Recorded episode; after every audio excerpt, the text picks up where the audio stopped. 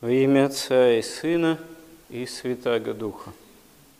Когда мы обращаемся к Евангелию, мы понимаем, что заповеди евангельские, они задают человеку, человечеству очень такую большую нравственную, духовную высоту. И недаром ученики, когда вопрошают у Господа, кто же может спастись, Господь им отвечает, что человеком это невозможно, Богу все возможно. То есть евангельские заповеди, жизнь по Евангелию осуществима только с помощью Божией. Без Бога невозможно осуществить то, что Господь желает видеть в человеке. И это действительно так, потому что само спасение, оно осуществлено не силой человеческой во Христе, а его богочеловечеством, тому, что Бог стал человеком. Если бы этого не произошло, человек так бы оставался полностью окончательно пленен собственными грехами и страстями, и таким образом и дьяволом, и преисподними глубинами земли. Но в преисподней глубины земли в ад сходит сам Господь во образе простого человека, потому что ради избавления нас от греха и смерти принимает крестную смерть, крестную жертву, и таким образом ад оказывается разрушен изнутри. Побеждена смерть благодаря тому, что Богочеловек ее принимает на себя. И все-таки от человека зависит тоже достаточно многое. Как говорят святые отцы, истина, что Бог спасает нас не без нас. Выбор по отношению ко Христу, по отношению ко спасению, это как раз и есть выбор по вере.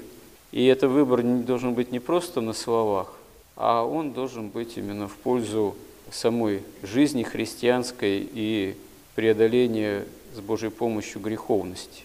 Вот, к примеру, святитель Феофан Затворник на слова еще из ветхозаветной книги «Притч» говорит следующее, а слова такие, цитата такая из книги «Притч». «Кто затыкает ухо свое от вопля бедного, тот и сам будет вопить и не будет услышан». Книга «Притч», 21 глава, 13 стих. А мы часто дивимся, отчего Бог не слушает молитв наших. Вот и причина от того, что бывали верно случаи, когда мы затыкали уши свои от речей, которыми умаливал нас нуждающийся. Вот и нас не слышит Господь. Но это еще не велико горе, если не слышится молитва о чем-либо временном, а вот горе, если не станет Господь слушать нас, когда начнем молиться Ему об отпущении грехов наших, а не станет, если вопль к Нему тех, которые презренны нами, сильнее молитв наших. Надо поспешить отвратить эту крайнюю беду, по примеру Закхея, которому за его мудрые решения сказал Господь: «Ныне пришло спасение дому сему». Действительно, очень многое зависит от стремления человека и внешнего, и внутреннего к добру или к злу. То есть исполнить все евангельские заповеди, чисто по человеческому разумению, казалось бы, невозможно, но помощь Божия, она должна человеком быть взыскиваемой именно через само усилие по исполнению евангельских заповедей. Тогда истинное осознание, что это невозможно без Бога, через то, что тогда человек приходит в такое терпеливое и смиренное отношение непосредственно к Богу. Тогда истинная благодать, она начинает сопутствовать. Как мы знаем, два разбойника были распяты возле Господа. Один исповедовал его и вошел в рай первым, а второй хулил. Казалось бы, положение одинаковое и у того, и у другого человека. А вот внутренняя определенность, она была совершенно разной. Одному очами веры было открыта истина во Христе спасительная, а другой этой веры не имел, а имел, наоборот, ожесточение. От чего это зависело? Это зависело от самого человека, пребывающего. Тот и другой пребывал в состоянии гибельном, но в одном, благодаря его, видимо, жизни, пусть и разбойничьей, тем не менее, были начала веры и покаяния. А другой был настолько ослеплен грехом и ожесточением, что, находясь точно в таком же гибельном положении, наоборот, отвращается возможности спасения, покаяния, вхождения в жизнь вечную. То есть Бог действительно выходит навстречу человеку тогда, когда человек этого ищет, этого хочет, когда есть в человеке хоть какое-то основание, хоть какое-то движение навстречу Богу. И вот здесь и книга притч, и святые отцы обращают наше внимание на то, что сам вот выбор, сама возможность спасительная, выбор в сторону спасения, быть Богом услышанным, в том числе и возможность покаяния настоящего, не просто такого сотрясения воздуха, так сказать, словесного, она зависит от того, насколько человек к этому подошел, насколько покаяние, жажда, действительно, желание истинного изменения, истинное желание спасения, оно в человеке начало внутренне вызревать. И здесь действительно очень многое зависит от того, как человек жил, как живет, как поступает, насколько человек склонен к милосердию или, напротив, насколько ожесточен.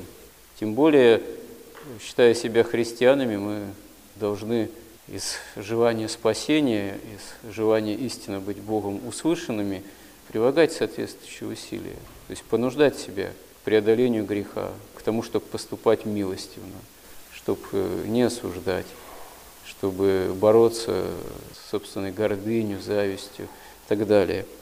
Вот как преподобный Амвросий Оптинский сказал, такие слова ему принадлежат: «Слабый молится, чтобы его не оклеветали, а мужественный молится, чтобы Бог помог ему других не клеветать, ни словесно, ни мысленно». То есть более верующий человек, он не боится, что на него какое-то обрушится зло, там, клевета извне, а он прежде всего боится, чтобы самому быть непричастным злу, чтобы самому не клеветать, чтобы от себя не распространять на других никакого зла. Действительно, вот такое отношение к Богу, когда мы только чего-то от Бога хотим, просим, в том числе и оградить от каких-то искушений, там, скорбей, опасностей и так далее. Это такое еще, можно сказать, немощное вот отношение, это такое примитивное отношение к Богу, такой самый, ну, действительно, уровень веры новоначальный, такой упрощенный.